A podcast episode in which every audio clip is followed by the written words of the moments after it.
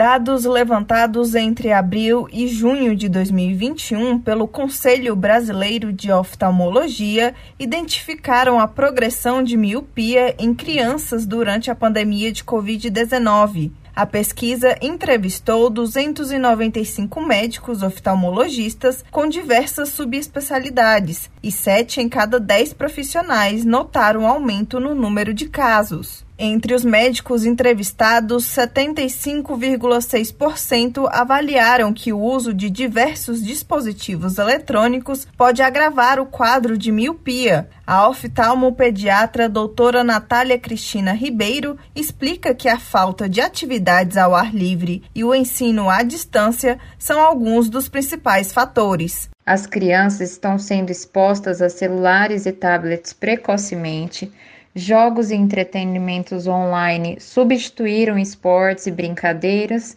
e com a pandemia ainda se somam as aulas escolares online de longa duração. O Conselho considera preocupante a situação apresentada pela pesquisa, pois revela que as mudanças de hábitos geradas pela pandemia estão afetando a saúde ocular dos jovens, com possibilidade de complicações no futuro. O diagnóstico de miopia, por exemplo, pode avançar na forma de outras doenças, como deslocamento de retina, catarata e glaucoma, que leva à cegueira. Para o oftalmologista Dr. Tiago Ribeiro, seguir as recomendações de prevenção e usar os aparelhos eletrônicos com moderação é o caminho mais eficaz para evitar problemas na visão. Lembre de fazer uma pausa no meio do trabalho. Você não precisa ficar 15 minutos parado, uma pausa de 3 minutos, 5 minutos para tomar um copo d'água, olhe para longe.